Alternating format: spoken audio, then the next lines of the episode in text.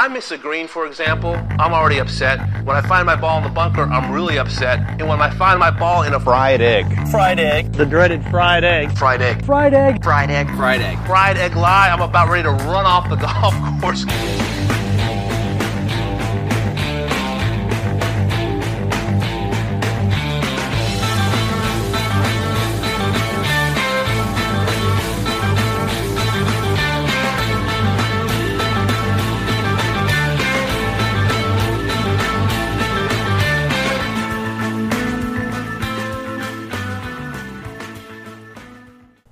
Gentlemen, welcome back to another edition of the Fried Egg Podcast. Uh, today we are live from the Players Championship, and we are joined by Steve Wenzloff, who's the Vice President of uh, the PGA Tour's Design Services and Player Liaison. Uh, Steve, welcome aboard. Thank you. It's good to be here. Good to be here with you. Yeah, so uh, big week for you, obviously, with uh, the changes at one of uh, you know America's most iconic and memorable golf courses. Um, you know, the big changes are the 12th hole, um, and then there's some other small, subtle changes, and you know, completely new greens, uh, green surfaces. But first, I, I think a, a, lot of people would love to hear a little bit about your background. Sure, uh, landscape architecture, University of Georgia. Uh, been here with the with the PGA Tour now for 20 years. Uh, originally started with the TPCs, uh, development of the TPCs, and uh, still still work very actively with the TPCs, uh, but have evolved more into uh, PGA Tour side and sanctioned events and working on golf course modifications, uh, significant golf course modifications, basically at any PGA Tour sanctioned venue, mm-hmm. and then new venue assessment as well. So, how did you get into the architecture world?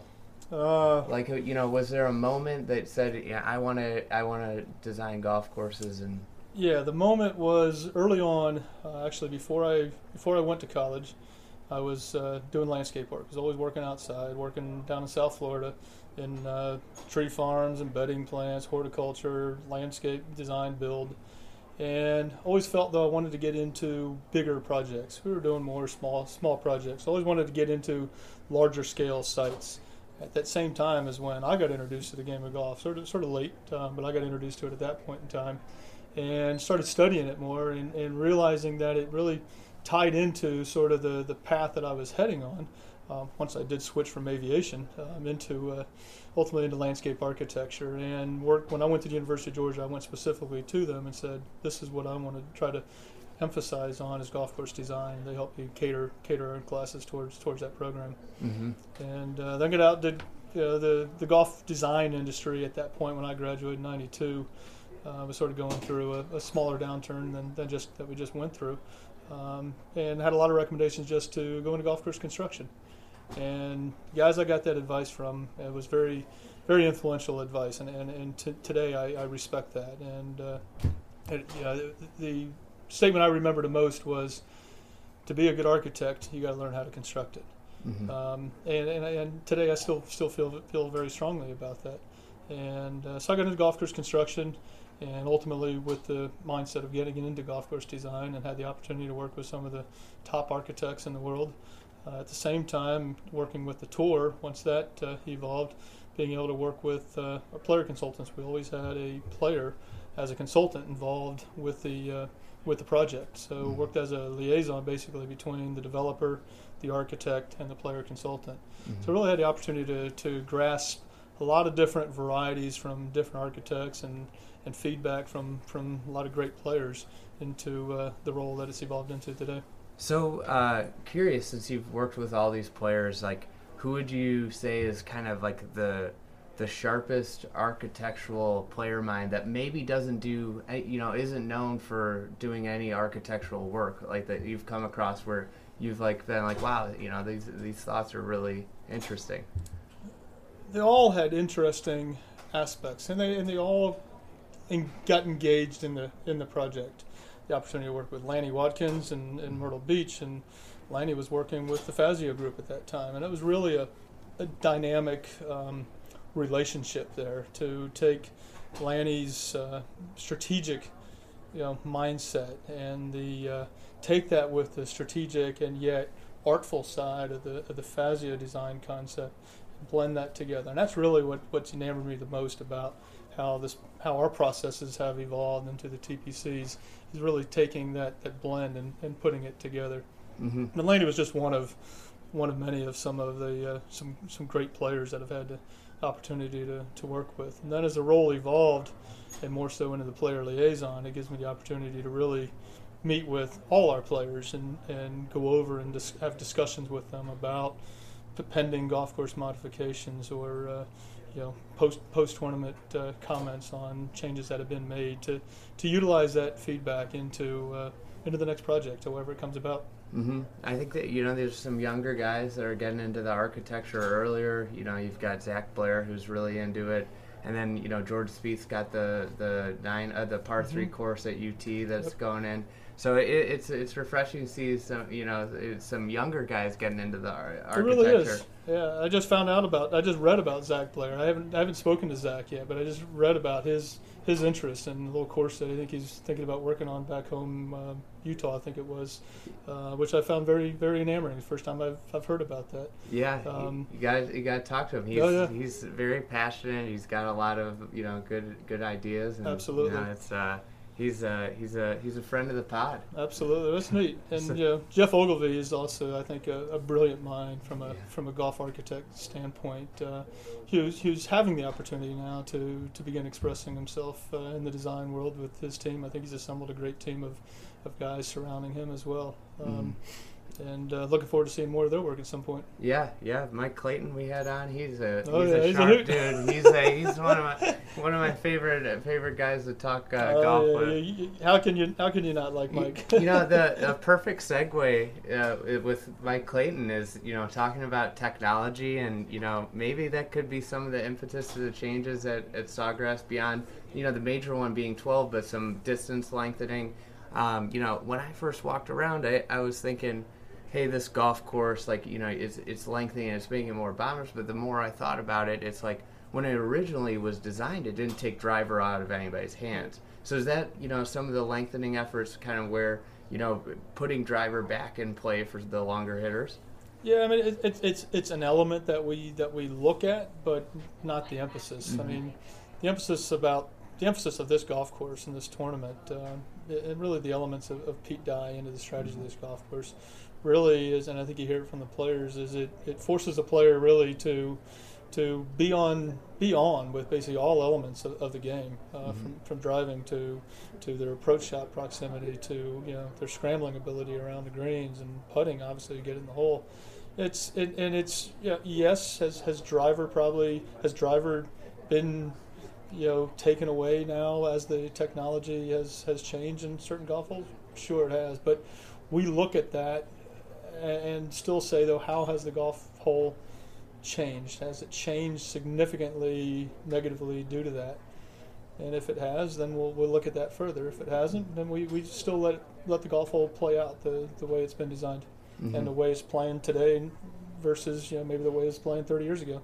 Yeah, yeah. It's uh, I mean it's uh, it's interesting and and a lot of the Dye I think Dye gets such a bad rap, but it, there's so much strategy in Dye courses. You know, a lot of people like to just say like, oh, he's a penal architect, but I think the different in in how much in you're in this role is that you know how much different you know TPC Sawgrass was built for professionals. So obviously, you know, tighter fairways, there could be strategy in tighter fairways as opposed to if it was a regular pub, like uh, you know, a public facility that was built for public play. This was built for so you know the the shorter, uh, the narrower fairways can lead to strategy. You know, um, in terms of you know, like wh- how when you work with professionals, how much different is it? you know, designing a golf course and making changes for pros rather than, you know, thinking them first rather than public. It's I mean it's it's different. I mean a lot of architects don't they have a back tee per se, but back tee at their respective club gets little use. You know, when in, in, in, in this world that, that I live in, you know, it's all emphasis on, on the back tee. I can tell you how many times I've made site visits and we start walking around with the group and we start looking at tees and all of a sudden there's vistas or whatever that you can't necessarily see because that tee hasn't really been, been used a lot. Um, so it starts there. And uh, but yeah, I mean, and you look at Pete Dye and what Pete Dye is about. He's about angles, and the angles then are emphasized by a narrowing of the fairways, not necessarily from a horizontal standpoint. Well, yeah, to some degree it is horizontal because there's a smaller percentage of whatever's there is really the effective zone to take advantage on your on your second shot. You know that if you stray off to a certain other side, it's going to give you an undesired line into the into the green, um, and that's that's really some of the some of the basic strategy of the him. So it's this was a tree line. You know, this was a forested site per se. So he's used the trees, you know, in a similar manner as he used them at Harbour Town. Not as narrow in scale as Harbour Town is, but there's some there's some you know similarities between between here and, and Harbour Town and the use of the trees. Um, mm-hmm. And you know, you see some of the setup this year. We tried to emphasize a little bit more of the use of, of the trees by having less primary rough and having some mm-hmm. cases no primary rough between between fairway and, and groups of trees. For instance, left side of one and right side of 11, right side of 6, you'll see there's no primary rough now between mm-hmm. fairway and pine straw or in groups of trees to help try to utilize that in the ground contours you know, to uh, emphasize some of that strategy. Yeah, 11's is like 46 yards wide. Mm-hmm. That, I mean, it, it, it's got some really good width. I mean, I, I, I grew up playing a, P, a really P, a strategic Pete Dye course in South Florida and something I have learned over like you know hundreds of rounds playing there was that you know if you take that aggressive line and take on the risk, you're rewarded and you have a much. But every notch you go away from the that that line he wants you to take on, every notch you go away, that second shot becomes so much tougher. But I think one of the unique things is that with designing for professional players, the ego and the mentality of like if I have a clear shot in the fairway, like the shot it, it's right there, and I think I can hit it, but your margin for error just is so small, and I think that's one of the beauties of Sawgrass is that it's it's a constant, you know, kind of battle and, and getting, you know, a professional to to aim, you know, 20 yards left of the flag when he's right in the middle of fairway is a tough thing. No, oh, know? it is, and that's and that's what they learned about the nuances of this place. I mean, I listened to some of the, the questions Q and A with some of our players about you know some of the, the, the, younger players coming out here and playing this for, for either the first time or second or third time, and how much of a chance do they have out here? Well, there's a lot of nuances to it. They come in with game, obviously, um, but there's a lot of nuances to this golf course to be learned. Mm-hmm. Um, you know, when, whether they learn it the first go around or whether it takes them a few more go arounds to understand the nuances, they're definitely out there. Mm-hmm. You know, we tried to do some. You know, that's some of what we ultimately tried to do into the into the redesign of the 12th hole as well. Is a lot of what you just talked about. Mm-hmm. So let's let's talk about 12. It's the it's like the star of the show.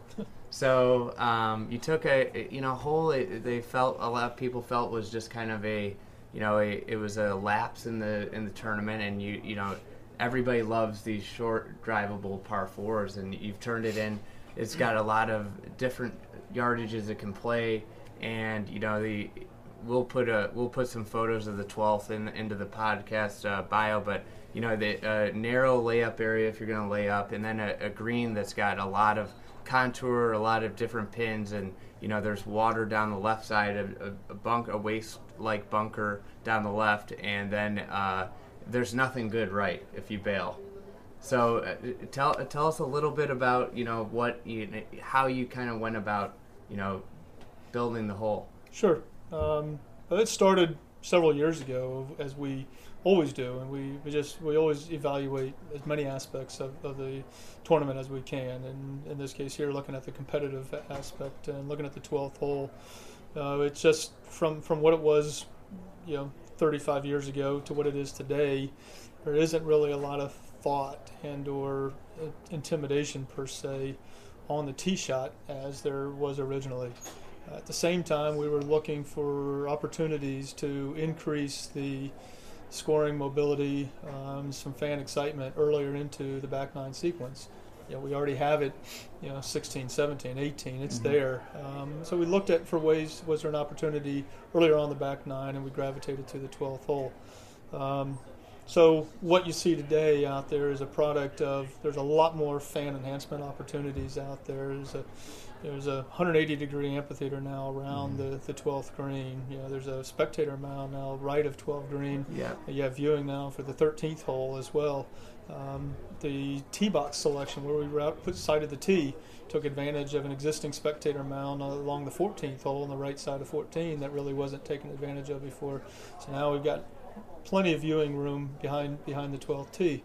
But strategically, uh, as you said, it is um, a fairly narrow fairway. Mhm. Um, the, the, the chal- it- it's about a 28 yard wide fairway. It slopes left to right, uh, fairway bunker left, trees to the right, um, and that, that slope then is is uh, is magnified by a landform, um, a tribute to the, the old landform that was here. It used to be a large landform on the left side of the golf hole uh, that was between the tee and the green. That landform went down. That's now where the fairway bunker is.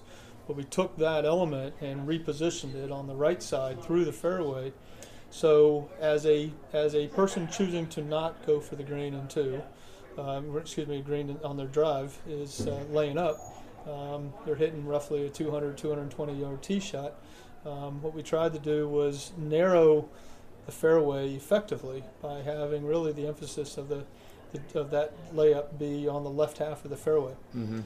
As the, the landform that I'm referring to is every yard you go right of center, the right a yard of the right part of the green basically becomes hidden. Yep. And so the further right your tee shot drifts on that layup, you could be totally obscured into the green and see no surface. You'll see flag or flag stick, but may not see any surface with water left and a green sloping right to left. Yeah, that's how I was walking it, and if you if you ba- bail right and the pin's back right, I mean you've got no angle. You've got the tree that kind of on the right edge of the green, and then you, and then you, you can't see anything. Right. So it, it really you know it asks for the the valiant heroic play.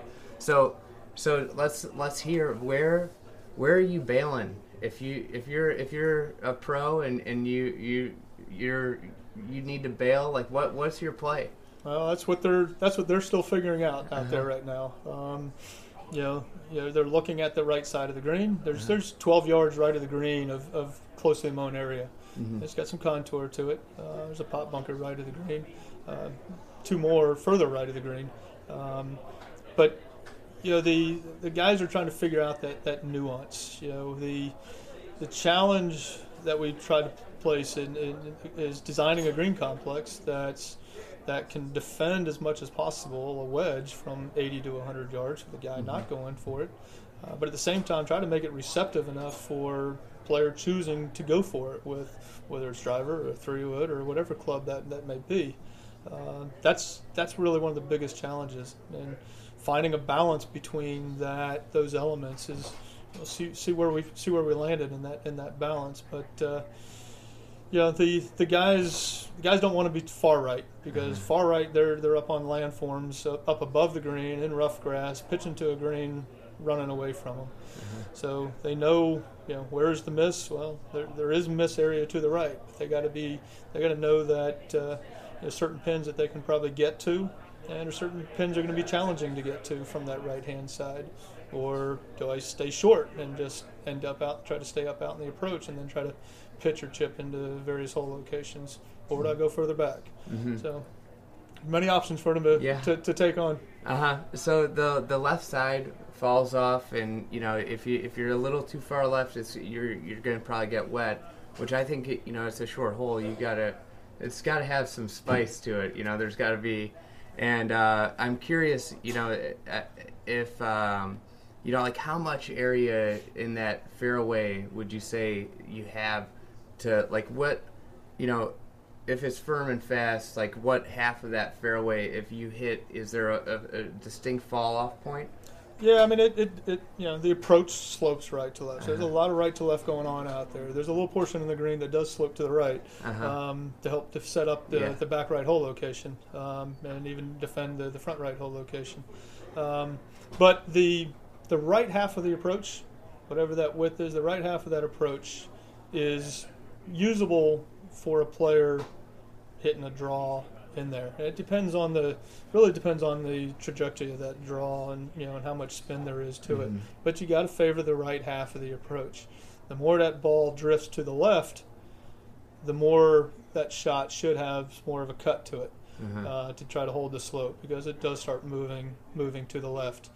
But part of the feedback that we got going, back to the water hazard for a minute, we you know Pete Dye has been consulted throughout this entire process. I've spent a lot of time with him here on property a few years ago when we were going through the initial con- conceptual phases, and then a lot just through a lot of uh, personal consultation with him, um, and. Uh, and keeping them updated on where we are throughout this construction process. The first element really was the addition of the water hazard, and and then was was how does the water relate to the green? You know, does, is it right on the green or or is it offset from the green? Which right now we're seven to eight yards offset left of the green. But uh, then when we started engaging our our players, our player directors that are on our board, um, and our, some past champions, you know, we got some feedback about um, drop. You know, if a player enters the water hazard, well, where they get, where they where are they going to be able to drop from?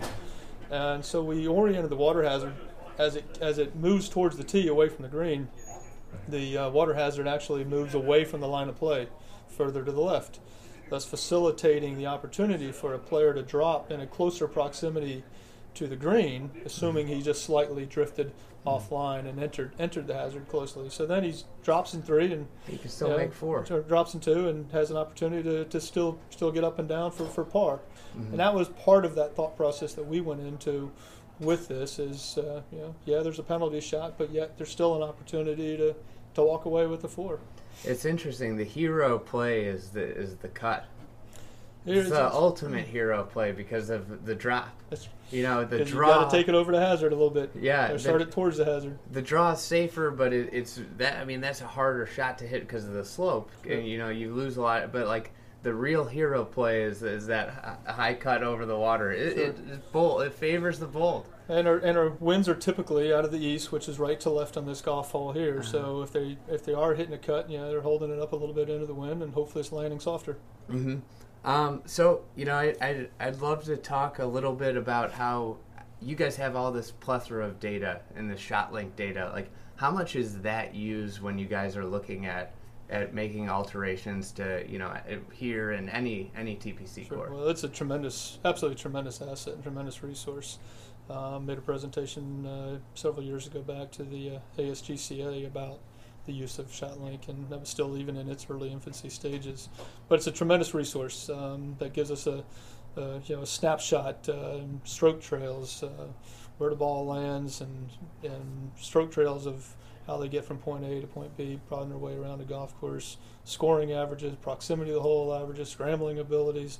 It's a it's a great it's a great resource, and blessed to be able to have have that data. And and, and I share that data with uh, other architects uh, when we get involved in other modifications. Uh, anywhere you know that we're hosting PGA Tour events, uh, share that data with them, and it's uh, you know been a great resource for them as well, and a great uh, learning tool for them. And yeah, it comes definitely come into play here. We studied um, you know all the other um, reachable par fours uh, on tour, and you know looked at their dats, their data and stats, and you know and looked at the elements of them, and tried to figure out which ones of those we wanted to incorporate here in the 12th hole. hmm It's it's cool. I, I I think that's you know uh, the analytics of going into architecture is going to be a kind of a big wave. It'll be interesting with all these shot tracking apps that are coming up, how that data can eventually be used for even common play architecture.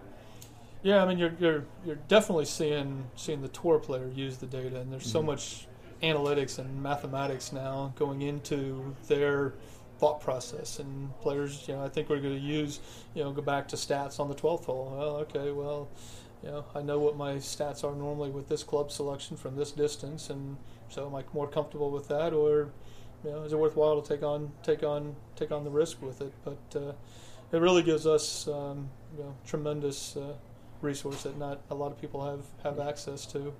So um, I you know I, I want to you're, you're a busy guy this week, so I, I've got a couple kind of quicker questions that I'm curious about. So um, if if the tour was going to bring one kind of under the radar that not a lot of cor- people might know about course into the TPC stable, and they said you, you're picking it, what course would it be? Put me on a spot like that. Uh, Mhm.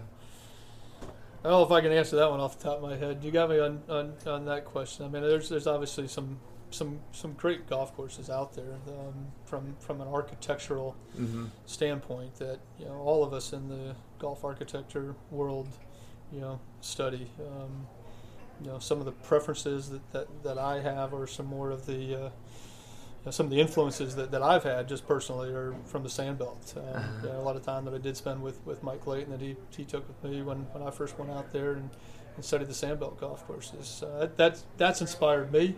So you know I, I love all those. I love Kingston Heath, Royal Melbourne, Uh-huh. and uh, you know sure you know Kingston Heath would probably be one of them. Yeah, the the World Cup out there this year. I mean, that place just the bunkering is. is, is phenomenal, and, and I like it. I- I like both Kingston Heath and Royal Melbourne. But it, they're, they're two totally contrasting golf courses with the scale of the of the of the properties and the scale of the golf holes within the properties. Kingston Heath's more small and compact, but yet still defends itself very well with the tour players of today. I Mhm. mean, there's single digits, I think, com- composite winning scores there. Yeah, yeah. It's it's uh it, it's it shows that distances isn't you know everything. It's uh But they're great golf courses. You know, we've hosted Presidents Cup at Royal Melbourne, World Cup now. got Kingston another Heath. one going to the Presidents Cup. It's, I mean, the the international Presidents Cup roster is like really stout. Yep. Um, the uh, so uh, you've been doing a lot of work in uh, South Korea, getting ready for is it the CIMB? Actually, no, that- it's a the, it's a new new PGA one, Tour yeah, event that one. will follow uh, be the week after CIMB, which is in Malaysia. Uh-huh. Uh, this is uh, in, in South Korea on the island of Jeju on the southern end of the uh, peninsula. Um, it's uh, the tournament will be called the CJ Cup at Nine Bridges. Mm-hmm. Uh, be contested uh, at the uh, Nine Bridges golf venue in Jeju Island. Uh-huh. So tell us a little bit about what we can expect from that course. Um, currently there, I've been been there since uh, September, working with uh, their architect uh, Dave Dale from Golfplan um, on uh, getting it ready. It's a it's a beautiful place. Um, Mount Halla is a, is a volcano in the in the center of uh, center of this island, and this golf course is sited up the side slopes of the of the volcano in some very sort of mellow sloping land.